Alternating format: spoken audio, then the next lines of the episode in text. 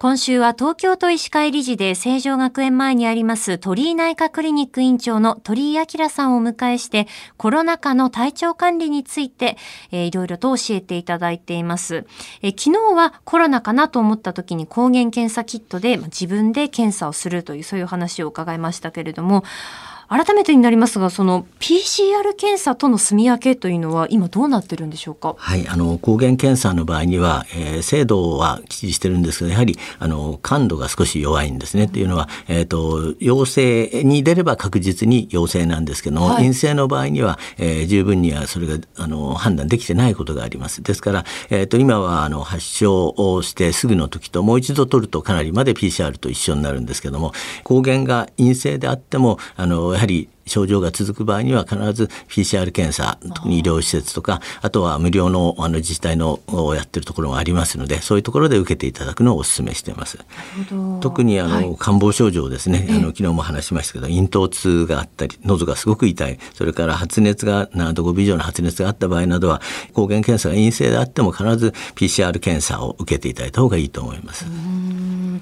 えー、東京都ではその感染者の年齢によって、まあ、どこでフォローするかというのが異なっているんですよね。えー、20代から40代の陽性者、そしてもう一方は20代から40代以外の陽性者ということで、それぞれこれ対応どのように異なっているんでしょうか？はい、あの20代から40代、20歳代、30歳代、40歳代の方は、あの非常に重症化のリスクは非常に今回あのオミクロン株になってからは少ないですので、はい、その場合にはあの自分で、えー、抗原検査をしてですね、陽性の場合には陽性者登録センターというのがございますので、そこにあの登録していただくのがいいと思います。そうすると陽性者登録センターから保健所に通達がいって、そこからうちサポ、えーと、サポートセンターですね、そういうところからあのいろいろな対応が来ます。それからあの心配な時にはフォローアップセンターとの連絡も取れますので、はい、あのまあえっ、ー、とできるだけそのお年寄りとかその重症の危険性のある人が医療と結びつけられるように、えー、重症化のリスクの少ない人はできるだけそういう、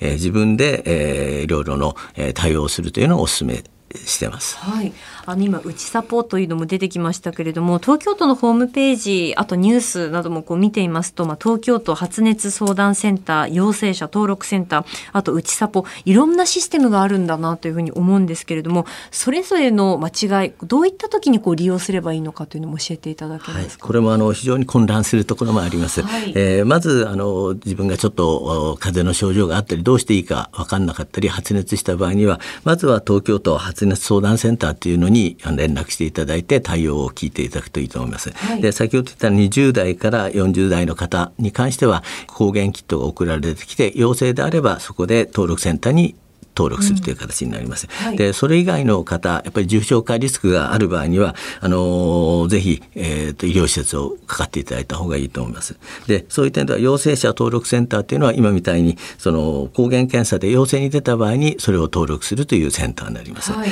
でもう一つうちサポ東京っていうのはやはりあの今自宅療養が非常に多くなってますからそういう人たちのために、えーと、とある程度の食料とかあの備品を送ってあの、まあ、自宅療養サポートするシステムですね、はい、それからあのちょっと息苦しい時なんかはあのパルスオキシメーターなども送ってもらえるというのがあのこのサポートセンターになります。でさらにフォローアップセンターっていうのは、はい、あのまあ、本来ですとあの保健所や医療施設が医療機関があのずっと健康管理をするんですけどもそれが難しい状況になった場合にそれを助けるのがフォローアップセンターという形になります。